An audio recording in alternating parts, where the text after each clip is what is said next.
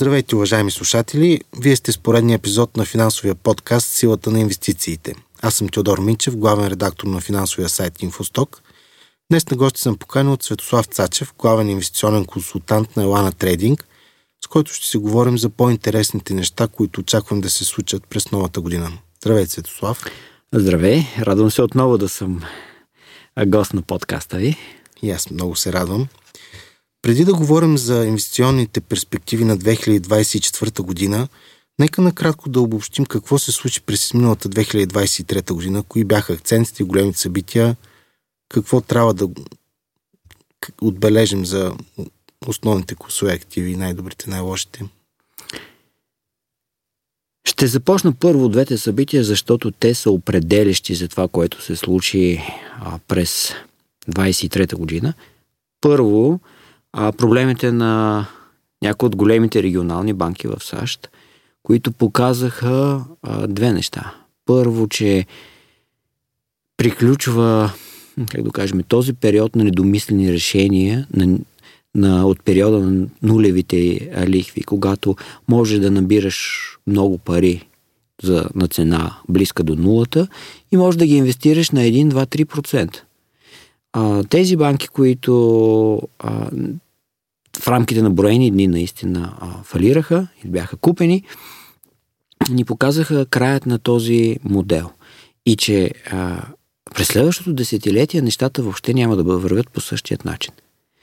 Не смятам, че пазарът веднага е преоценил всичките тези а, събития. Дори днес а, гледах а, някои компании в а, сектора недвижимите имоти, които дават двойно повече дивиденти а, едната даваше двойно повече дивиденд, отколкото реализира финансов резултат, а другата дори работеше на загуба, но това ни пречи да дава 8% дивиденд. Но истината е, че акцията е паднала от 20 няколко долара на, на 3,5 най-низкото си. А, най-низкото си ниво през за октомври. Дабъл ли става въпрос? А, не, за тази една друга, но а, ситуацията, както и да погледнем, е много показателна за почти всички компании в недвижимите имоти. За някои компании от енергетиката и така нататък, където а, за да се поддържа доброто ниво на доходност от дивиденти, тя не е толкова добра. Говорим за 3-4 в някои случаи на големи компании, но, но други, които реално цената е паднала в пъти, а, там има вече голяма доходност, но, но тя е доходност, която не се прави от финансовите резултати. И тук стигаме до второто основополагащо събитие, което се случи на последното заседание на Федералният резерв а, в средата на декември, когато централните банкери вече дадоха ясен сигнал, че това, което предстои е намаляване на лихвите. А, двете събития ги разглеждам като основополагащи а, за пазарите, защото а, първо миналата година не дойде рецесията в САЩ. Тя се усеща в някаква степен а, сред а, хората с по-малко доходи. А, Усеща се навсякъде по света, усеща се економическото забавяне, но не тази класическа рецесия, в който безработицата скача двойно, а в който предприятията спират да работят, в която а, държавата трябва масово да се намеси. И тук това е интересният момент, защото 2023 година е година на доста добър номинален растеж на американската економика. А, говорим за 5-6%. Но този растеж няма как да, нямаше как да се случи, ако държавата не беше работила на такъв огромен дефицит, който дори е малко по-висок. Дефицит от брутния вътрешен продукт, държавен дефицит. Тоест, това, което, заради което американската економика избягна рецесията, е именно големите харчове на държавата. Те водят до надрастването на държавния дълг. Той вече надхвърля 34 трилиона долара, а колосално количество задължения – но а, той идва във времето, когато Федералният резерв не инвестира, ако мога така да се изразя, а, не продължава да инвестира в американски държавен дълг. И това, което виждаме е намаляване на баланса на Федералният резерв в някаква степен. Това продължава и сега, въпреки промяната, както казах, на очакванията за лихвите, сигналът, който банкерите ни дадоха. И това в някаква степен допринесе за слабостта през по-голяма част от миналата година на пазара на облигации. Съответно, нещата се промениха за ноември и декември месец, след като все повече и повече сигнали за успокояване на инфлацията видяхме и това допринесе а, да се обърне отношението на пазара към а, макросредата. От гледна точка на лихвите, от гледна точка на това, че когато държавата, когато Федералният резерв намали а, лихвените а, нива, това ще облегчи и държавата в плащането, ще облегчи частният бизнес. Съответно, видяхме силно представяне на пазарът на акции и поскъпване на облигациите, което всъщност водиш, доведе до намалението на доходността. 10 годишните американски облигации от 5 отидоха на 4%.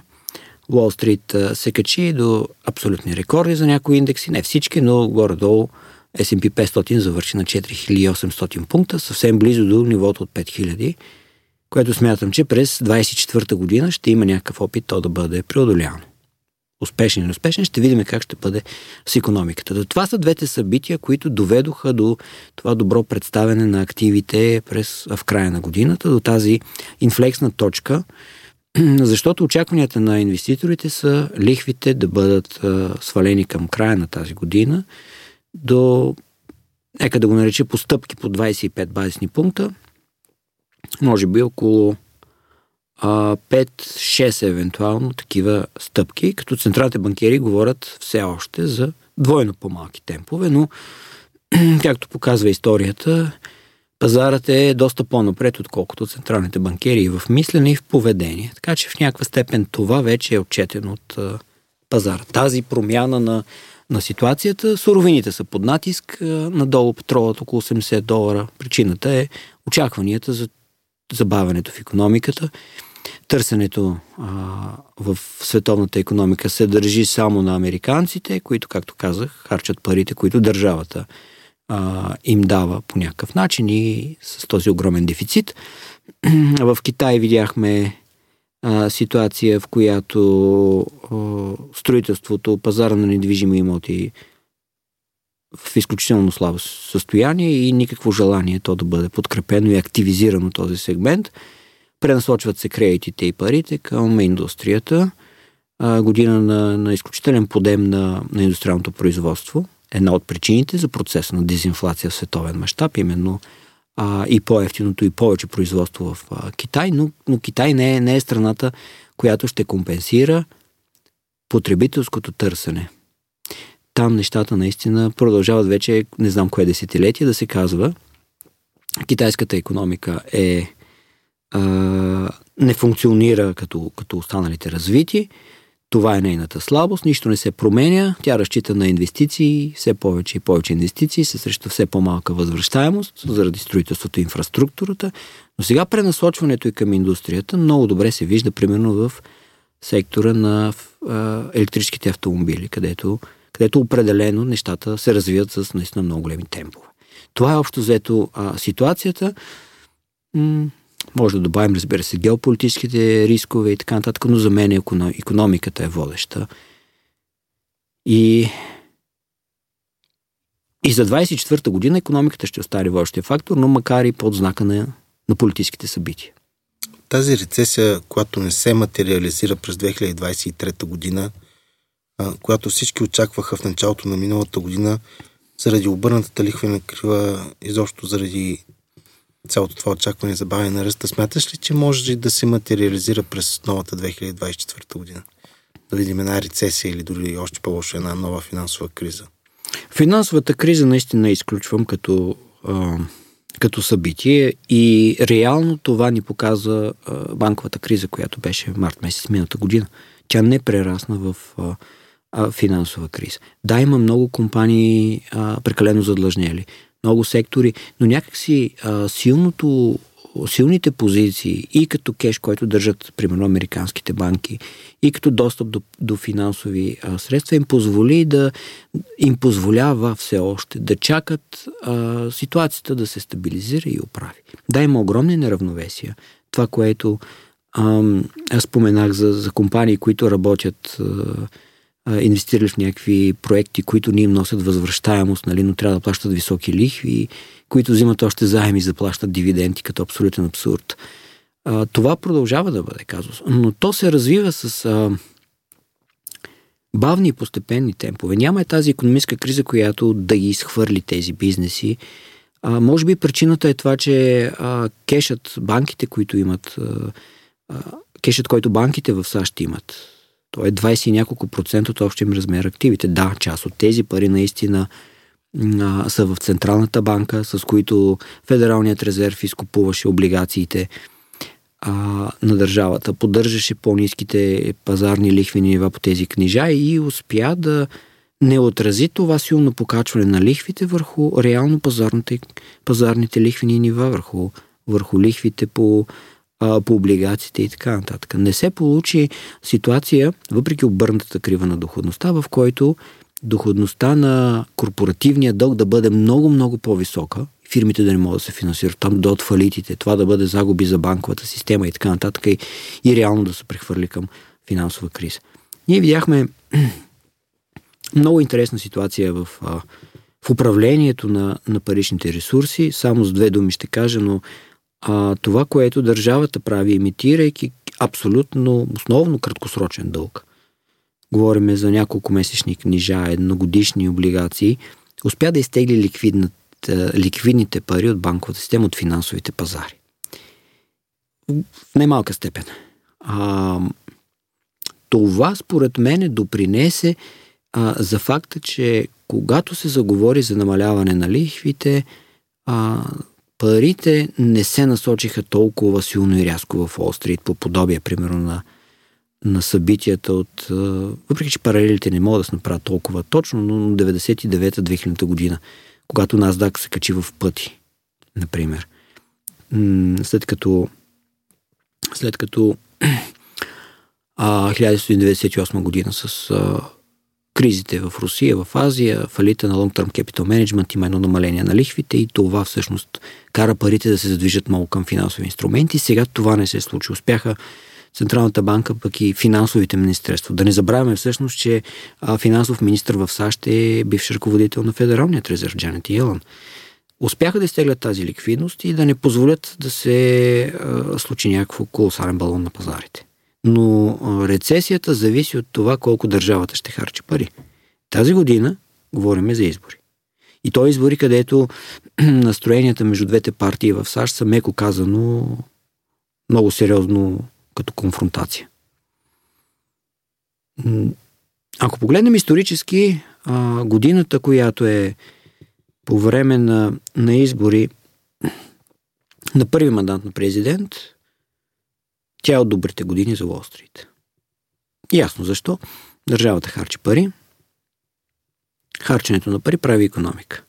Но аз съм а, на мнение, че всичките тези коментари за меко приземяване на економиката всъщност не отразяват целта. Защото ние, да, видяхме економически възход, видяхме повишаване на лихвите, а видяхме това, че економиката не влезе в рецесия, това до сега се е случвало два пъти. 1984-85 година, а 95-96 отново. Това са двата периода, в който се случват такава ситуация. И двата периода минават с ръст на облигациите като цени, като намаление на доходностите, в последствие и а, като скок на Уолл Стрит. И то пак с подобни темпове 20 и отгоре. Това а, меко приземяване, за което се говори като основен сценарий за развитие на събитията през тази година, което може би 70% от фонд менеджерите в чужбина очакват да бъде основният сценарий, за мен е ситуацията, която беше и миналата година. Но тя е период на, на преход. Защото не смятам, че економиката а, с повишаването на лихвите, за нея външният шок беше ръстът на суровините в началото на, след началото на военните действия 22 година, но самото повишаване на лихвите а, успя да бъде абсорбирано от това, че огромна част от тези а, дългове, които са взели населението под формата на а, ипотечни заеми корпоративни облигации, бяха дългосрочно фиксирани ниски лихвени нива. Огромна част от ипотеките са на а, са направени а, 2020 година, в началото на 2021 на, на нива от 2-3-4%, много по-малко, отколкото станаха пиковите стойности от 8, над 8% на Да, то това де факто замрази пазара на недвижими имоти в Штатите. Тези... А не го срина? Да. Да, и за, и за това говорим за период, който е на, на преход, според мене. Така че този основен сценарий на развитие ние вече го виждаме.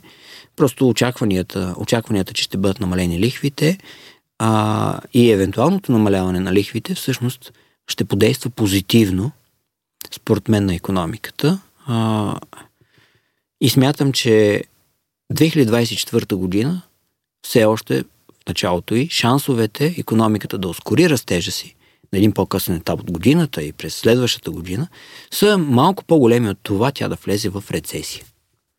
Това а, са моите очаквания за годината и съответно в някаква степен това подкрепя теста ми, че политическият цикъл и този път ще се случи както е обичайно.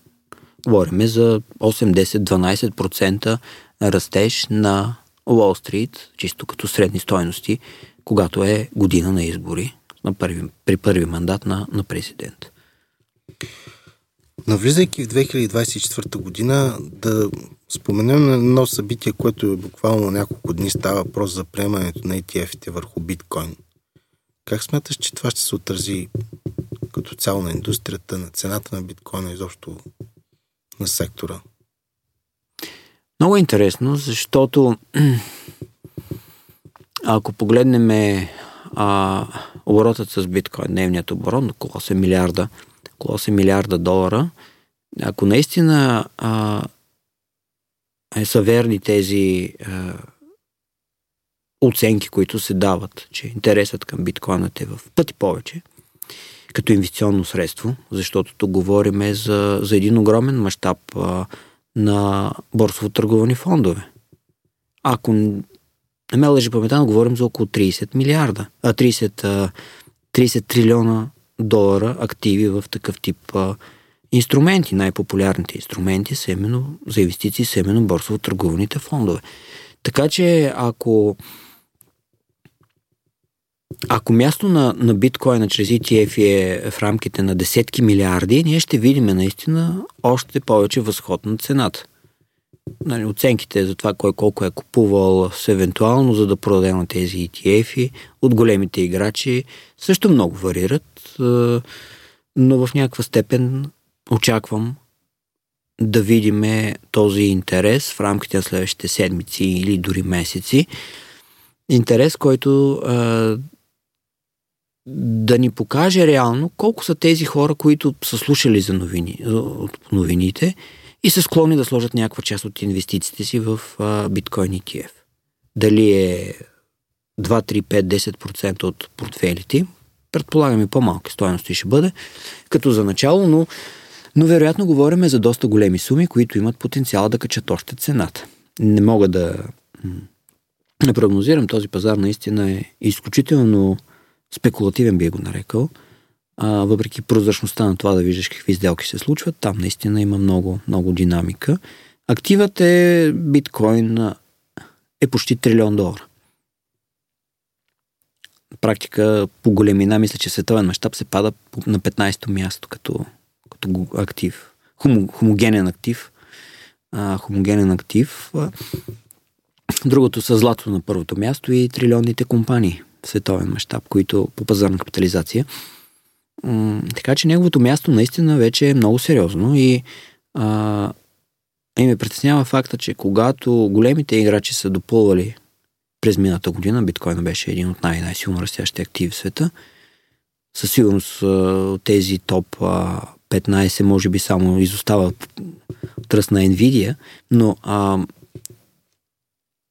но това, което а, ме притеснява е, че големите играчи и маркетинговата машина на Уолл Стрит всъщност ще направят така, че да продадат всичката тази успешна история на хората на доста по-високи цени, отколкото а, отколкото трябва, гледна точка на това, че м- има някакво ново събитие.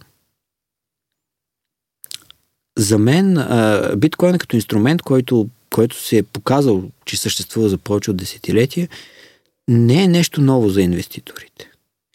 И, и ще ме очуди, ако има някаква, кой знае каква голяма еуфория сред хората. Едва ли не средният американец да чака да излезе биткоин, а, спод върху биткоина. ETF с, а, на спод върху, върху биткоина, за да си го купува. Нали? Бих се очудил, ако изведнъж видя огромно търсене от десетки милиарди долари. Не го изключвам, но, но ще се очудя наистина. Ако това се случи, цената ще се качи силно и смятам, че в, рамките на тази година ще видим типичното за, за Wall Street. Buy the rumor, sell the fact. Нали, купувай слуховете и продавай вече новината. В един момент и това ще се случи. А, давам пример, разбира се, с някои от най-горещите IPO-та. Винаги така се случва нещата. Цената на а, при публичното предлагане, където са големите инвеститори, излиза една, пазарът отваря със значителен растеж, там са тези, които купуват най-ентусиазирано и после има някаква по-сериозна корекция. В огромна част от случаите, като почнем с акциите на, на Фейсбук а, преди повече от десетилетия и свършим до някои от IPO-тата, които са последните месеци, последната една година на най-горещите компании, това е преобладаващият случай. И ние горе-долу имаме нещо подобно.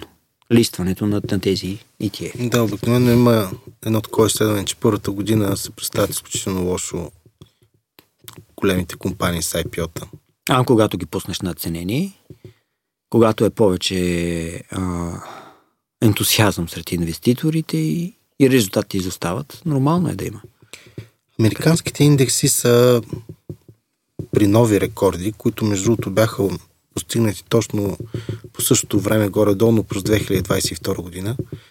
А, ръстът бе поведен през изминалата година от големите технологични компании. Как смяташ, дали те ще продължат да водят пазара до нови върхове или ще отстъпят място на останалите сектори, индустрии? На сектори не точно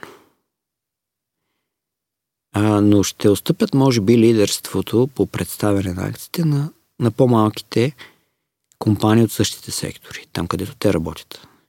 Всъщност, логиката е, е много проста. Тя, тя се вижда в сигурно те години история на, на Wall. Когато има година, слаба година, спад на пазара, мечи пазар на 20%, след това годината е добра. Тя прави силен растеж, тя се води наистина от тези, които са падали най-силно по време на да спада.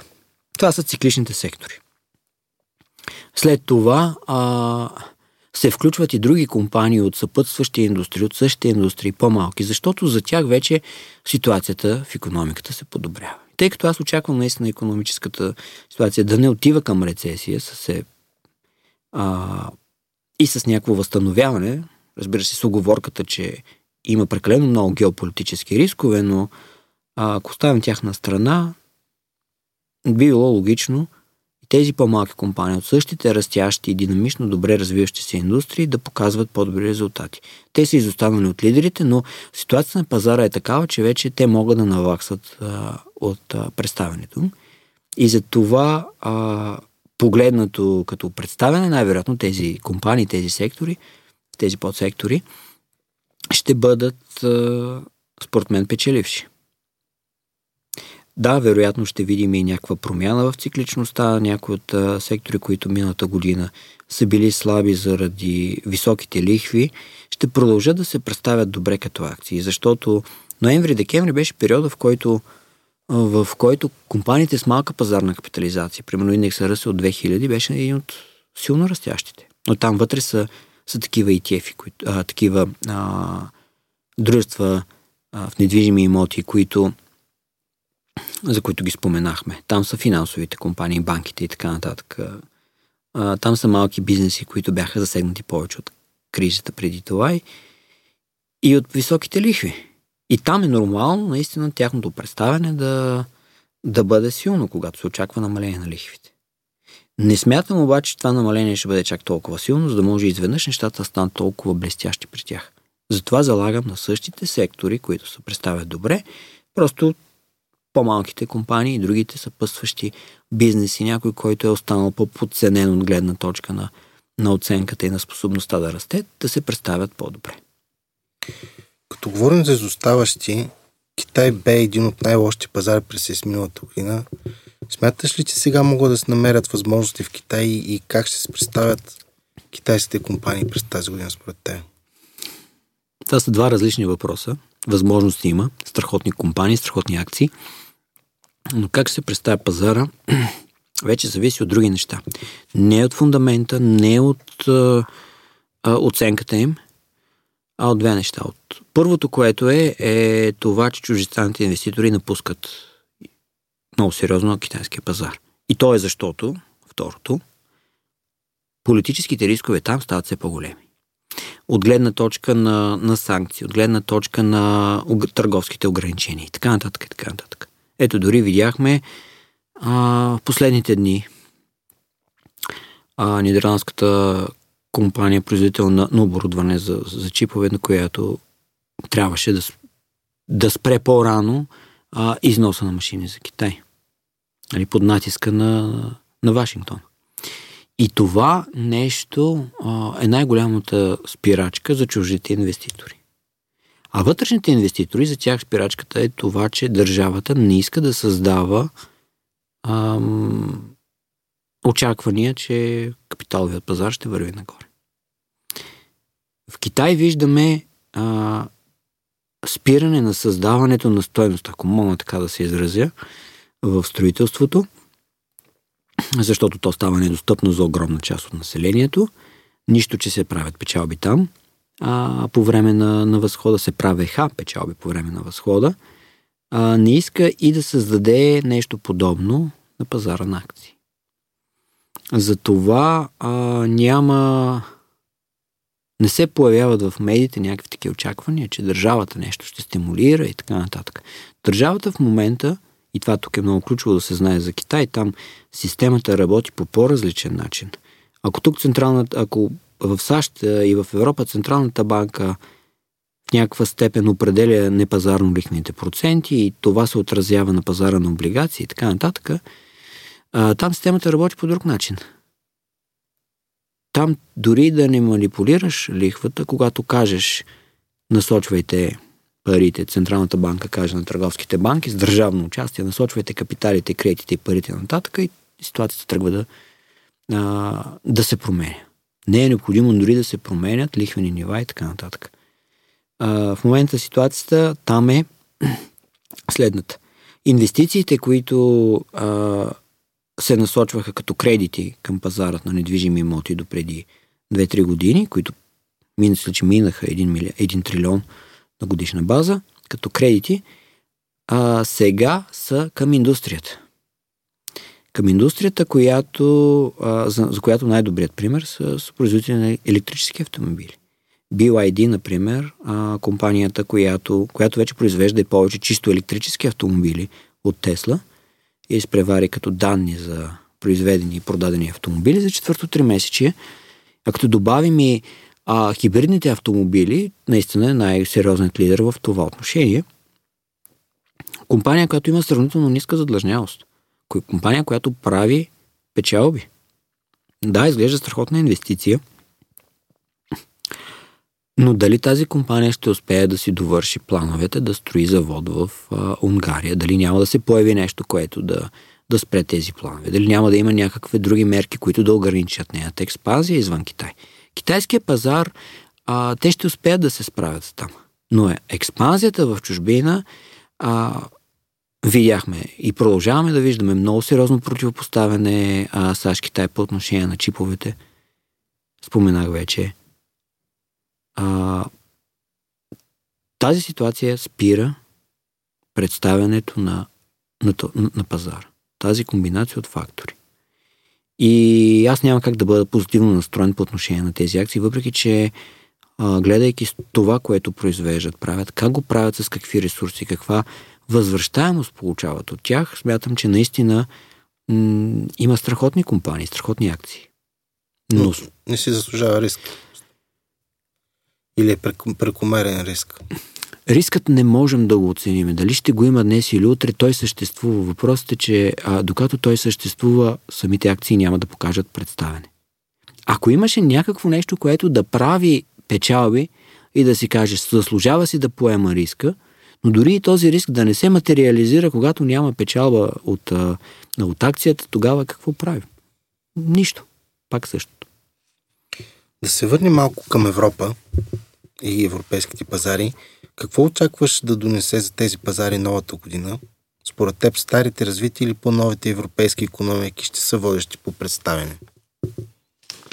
Много ми се иска да кажа, че виждам някаква позитивна нотка а, за, за Европа като цяло. Всъщност е така. Виждаме я известно а, наченки на това, че економиката на големите Франция и Германия, големите индустриални страни, ще се съвземе през а, към средата, може би втората половина на годината, ще се съвземе от този, от този период на, на слаба рецесия, който виждаме и, и тя реално е такава. Слаба рецесия. Чисто технически тя е факт. Причината е следната. Когато погледнем Белгия, давам този пример, защото а белгийската економика в нея по отношение на индустрията има много компании, които работят като поддоставчици за тези две огромни економики. В някаква степен, когато говорим за българския пазар, веднага сещам за а, МС Хидравлик. Защото те са такъв поддоставчик на машини части. Тоест, когато те отчитат намаление на когато отчитат намаление на на своите поръчки, това означава, че бизнесът там пада с 20%. В Германия, в Италия, Франция. М- това, което се забелязва при Белгия, че може би още новини са вече минали. А, предприятията продават своите запаси, запасите в, а, в економиката намаляват. Когато продадеш своите запаси, дори да има същото ниво на на поръчки, ти трябва да ускориш своето производство. И това смятам, че ще се случи, защото в голяма степен а, в историята виждаме то, по този начин да се излиза нормално от економическа рецесия. Да, имаме много примери, в които държавата се намесва, за да се излезе от економика, но това е стандартният начин. Бизнесът е произвел прекалено много неща, които не може да продаде, сваля цените по време на рецесия и криза, намалява производството като се изчерпят запасите, тогава економиката се активизира, защото отново бизнесът почва да произвежда, да наема работни служи, работници и служители и така нататък економиката излиза от, от кризисата. Така че това очаквам да се случи. Белгия е а, страната и економиката, която следя в това отношение. Южна Корея има нещо подобно в, а, в Азия. Тя е обвързана много с, с бизнеса в а, в региона по същият начин. Там също се забелязва стабилизиране и признаци, че ще се активизира економиката. За мен това са двата знака за, за възстановяване на индустрията. Световен мащаб. Китай, както споменах, работи с пълна мощност на, на финансовата система да стимулира индустрията. И остава въпроса да видим дали и колко ще бъде конкурентна европейската економика защото да, тя след всеки спад има някакъв растеж. След всяка тъмна нощ идва сутрин и слънцето изгрява. Факт. А, въпросът е колко конкурентна ще бъде европейската економика при положение, че разчита на ресурси отвън, при положение, че спрямо предишните економически цикли 2018-2019 година ресурсите сега са много по-скъпи и по-трудно достъпни, при положение, че има такива геополитически рискове, световен мащаб за какви сътресения в транспорта и доставките. Много интересна ситуация с 24-та година за европейската економика. И това, което на мен ми се иска да видя е инвестиции и правилно развитие на бизнеса. А не а, гръмки слова, ние ще сложиме ограничения на китайските производители, примерно на електрически автомобили. Нали, кой ще спечели от това? Ясно е, че в един момент ще остане а, ако не се задвижат европейските производители в правилната посока, което изисква пазара, те ще загубят пазарните си позиции. Али, най-много да всички тези ограничения на, на глобалната, глобалната търговия, мита и, и, и, и, и санкции всъщност ще доведат до това, че а, ще страдат потребителите и економиките до момента, до който някой след ще каже, не, това не е пътя, трябва да търсим някакъв друг начин, но ще е вече късно. Ние сме в, а, в посредата на този етап. Не го наричам деглобализация, защото стоките и, и, и, и услугите ще продължат се движат. Няма да има намаляване на, на глобализацията, но ще има капсуловане на някои а, економики, на някои, заради някои политики, ще има промяна на движението на стоките, на суровините и така нататък. Ще видим индустриализация и тя се вижда индустриализация в САЩ, вероятно в Индия, а, където, където темповете на растеж са може би най-бързите от големите економики. А, също ще видим индустриализация там. Това, което не виждаме е увеличение на потребителското търсене а, в а, Европа поради причините, разходите а, за живот, които са силни, високи. САЩ виждаме сравнително добро ниво, нали? но няма го този растеж, пак поради натрупаната инфлация за 2-3 години от 20%. Държавата компенсира тези, както споменах, тези а, разходи по някакъв начин и успява да се държи економиката. Но, но Индия и Китай не са страни, където обикновеният потребител става по-богат, харчи повече и така нататък. Напротив, там са страни, където се спестява. Спестяването, спестяването в тези страни означава, че парите трябва да се предвижат в страните, където ам, има инвестиционни възможности. Инвестиционните възможности ги има на Уолл. Затова доларът а, се държи добре. Затова а, Европа има търговски излишък и инвестира тези пари там. Това е процесите, които се случват и, и 24-та година няма да доведе до някаква, кой знае каква голяма промяна.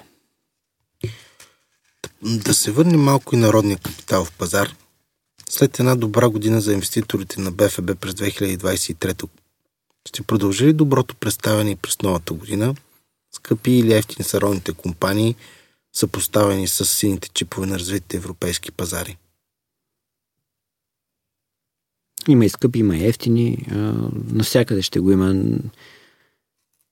Когато има една сделка, има един, който продава, защото му е скъпо, и един, който купува, защото му е ефтино.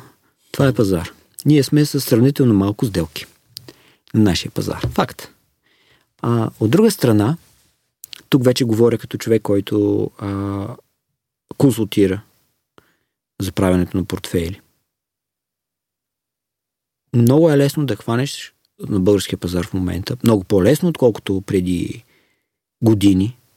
Не говоря за преди 15. А, говоря за преди няколко години, да, преди 3-4 години.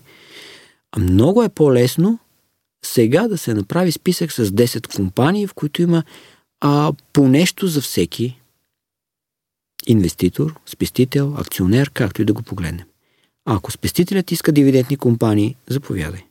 Ако иска някои растящи акции, комбинация между а, добро представяне, индустрия, финанси, също има ефтини а, компании. Растяща компания Шели беше най-добре представяща се позиция. Резултати продължават да са силни. Какво по-хубаво от това нещо?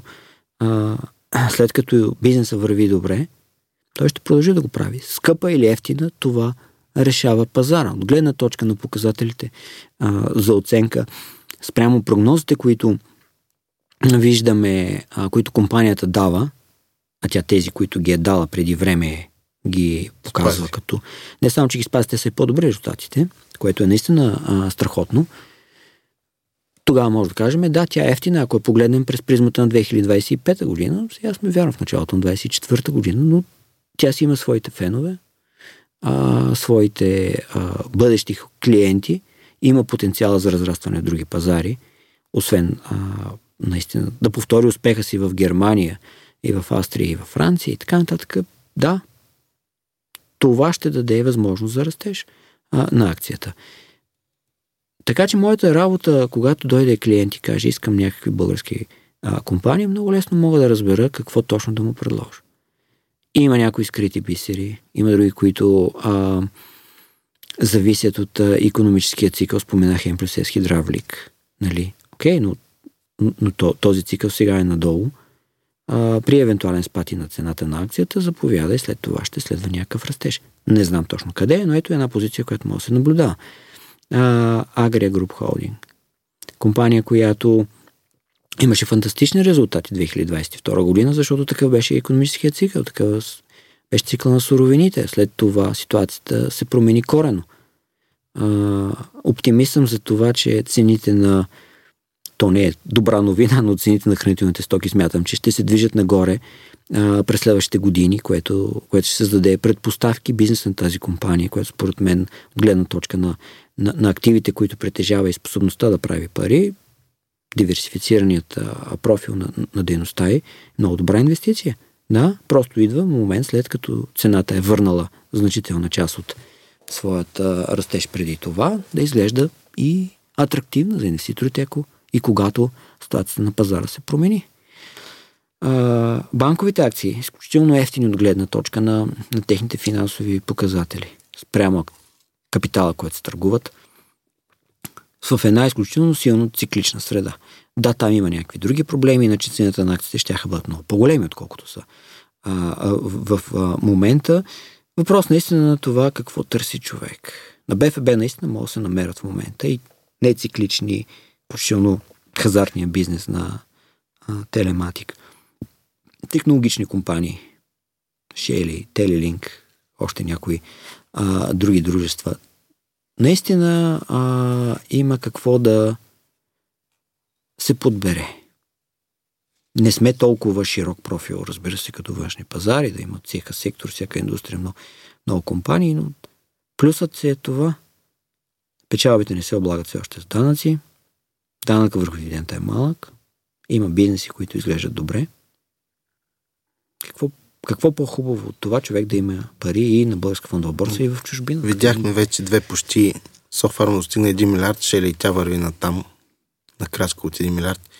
Тоест, ти смяташ, че това а, ръководено от тези две компании, рали на родния капитал в пазар, може да се разшири и към други компании и други сектори. Така ли да те разбирам? Напълно. Смятам, че е така, защото да го погледнем от тази гледна точка. Парите трябва да работят. А, не правя паралели с 2007 година, въпреки че тези големи дивиденти, които се изплатиха а, тази година, включително на, на Софарма, а, в някаква степен ще се върнат на капиталовия пазар, но ние не сме 2006-2007 година, за да се притесняваме от балонизиране на а, пазара.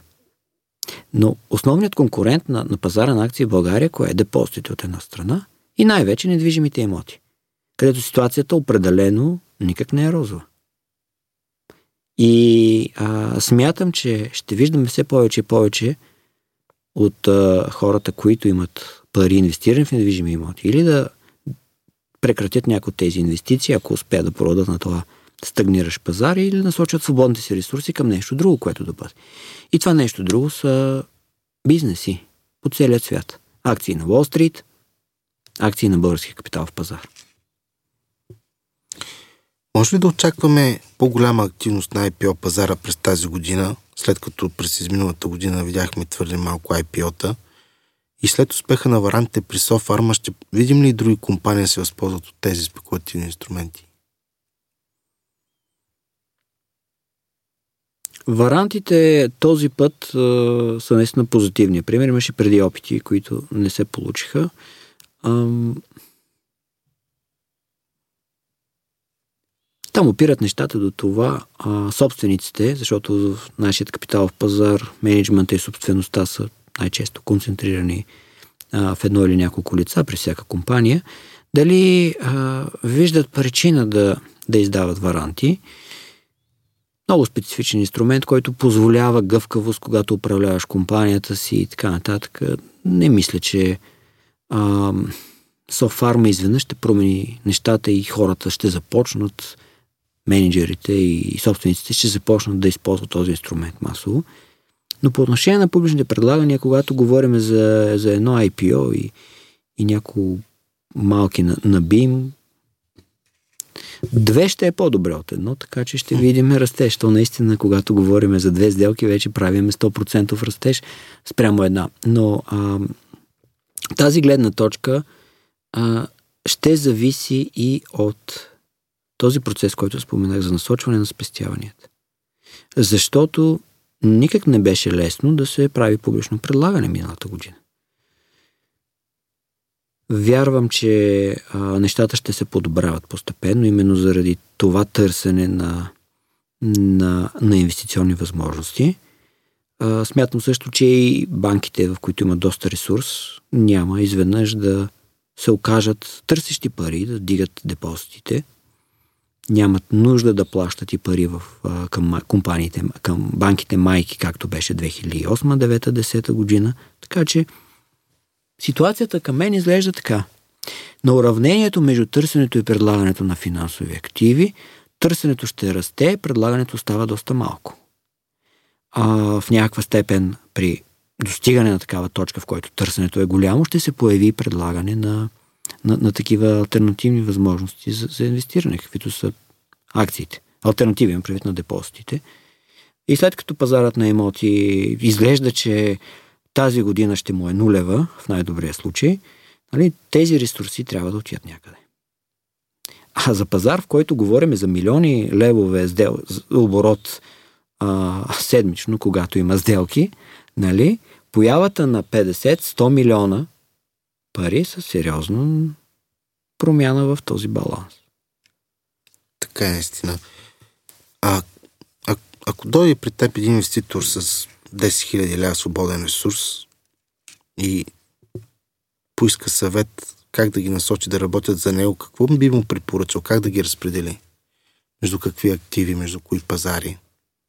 На първо място зависи наистина от профила на този човек. Но ако приемем, че това е средният а, спестител в България, човек, който има доходи, който тези пари не му трябват за 5-10 години, да, ще го насоча към момента няма да го насоча кой знае какви облигационни емисии или изобщо нещо на, на, на този пазар, а, но, а, но има някои взаимни фондове, които, които дават малко по-добра доходност – 3-4-5% вероятно ще продължат да го правят следващите години, когато говорим за България. Нека това да е компонентата на, на по-малък риск. А, дивидендните компании биха допълнили тази компонента на, на, на по-малка динамика, по-малка риск и някакъв прогнозируем паричен поток. Както казах, в България наистина има няколко такива позиции с доходност 4-5-6% който изглежда постижими през следващите години. А, и вече рисковата компонента към Уолл Стрит може би от 30 до 50% от портфела, в зависимост наистина от профила на този човек. В зависимост от а, това как а, си представя инвестиционния процес. Дали иска да следи повече пазарът, дали а, би предпочел просто един ETF – върху S&P 500 или някой секторен а, ETF, а, който да му даде експозиция на международния пазар. Защото ние говориме за една среда, в който а, виждаме постоянно увеличаване на паричната база, на, на парите в света. Но тя се формира от растежа на спестяванията. Следващите 5 до 10 години ние ще видим много голяма промяна в това отношение поколението на хората на 50-60 години, които все още работят и създават а, работят на, на може би най-високите работни заплати в целия си живот, защото е нормално, когато правиш една кариера, по-към края вече да си специалистът, който да изкарва повече пари. А, тези спестители, след като са изплатили в голяма степен имотите си, разходите, колите, те правят парите си за след пенсиониране. И след следващите 5-10 години ще видим коренна промяна. Тези хора ще спрат да спестяват, ще започнат да изтеглят пари. Но в рамките на следващите 3-4-5 години, може би тази тенденция ще продължи. И тя всъщност ще определя това усещане сред хората, инвеститорите, че парите растат, че всичко се обесценява, нарича се инфлация от една страна, но а, това усещане, че трябва да се инвестират парите нещо – което да, да носи повече доходност, да бие тази инфлация. И смятам, че когато дойде човек с тази визия, единственият вариант са именно акциите, като възможност дългосрочно да успее да догони. Но може би след 5-10 години, когато се промени това уравнение в търсенето и предлагането, ще се промени и коефициентите за оценка на компаниите и ще трябва да се пребалансират и преосмислят много, много портфейли, но, но за сега, следващите 3 наистина 5 години, това е добрият вариант. А биткоин, суровини, злато имат ли място в един такъв портфел? 10 000 лева. Като процент, не като сума. Смисъл, той, тя сумата е малка, наистина. За, за човек, който инвестира 10 000 лева, не мисля, че има място. Когато говорим за 100 000 евро и така нататък, аз лично не съм превърженик на, тезата, че, че, че и златото и, и биткоина, въпреки а, господството мнение, че те са пари, те, са, те не са точно пари. Парите си остават разменното средство, но ако хората ги възприемат все повече и повече като пари, значи те ще растат. Биткоинът расте, златото, да, злато е на рекорди, но, а, но ако погледнем, мисля, че октомври беше или третото три месече на 2020 година беше на тези нива, на които е сега. Да, факт. Mm-hmm. Три пъти ходи на тях, чак на четвъртия път успя да а, приключи за някакъв по-дълъг период на това ниво. Нали? А, злато трябва да компенсира, ако погледнем от тази висока цена, която е било, всичките тези инфлационни процеси, които са се случили. Нали? А, но, но то не е хеджът на, на Уолл Стрит. Ако човек погледне какво се е случило с златото, и, и съпоставимо с инфлацията, и съпоставимо с представянето на, а, на, на Wall Street, на, на индексите, като погледне корелацията, която е 50%. почти нула. Не, тя е, тя е почти нула. Корелацията на златото спрямо Wall Street е много, много ниска. Златото си има собствено поведение, собствен цикъл, който е свързан с цикъла на суровините много повече, отколкото с, с Wall Street. А златото зависи много от валутните курсове, защото цикълът на долара, той пък е и по-различен и от всичко останало. И тогава става е наистина един много голям микс. Въпросът е, че за огромна част от населението златото не е пари, не е суровина, която да бъде альтернатива на парите.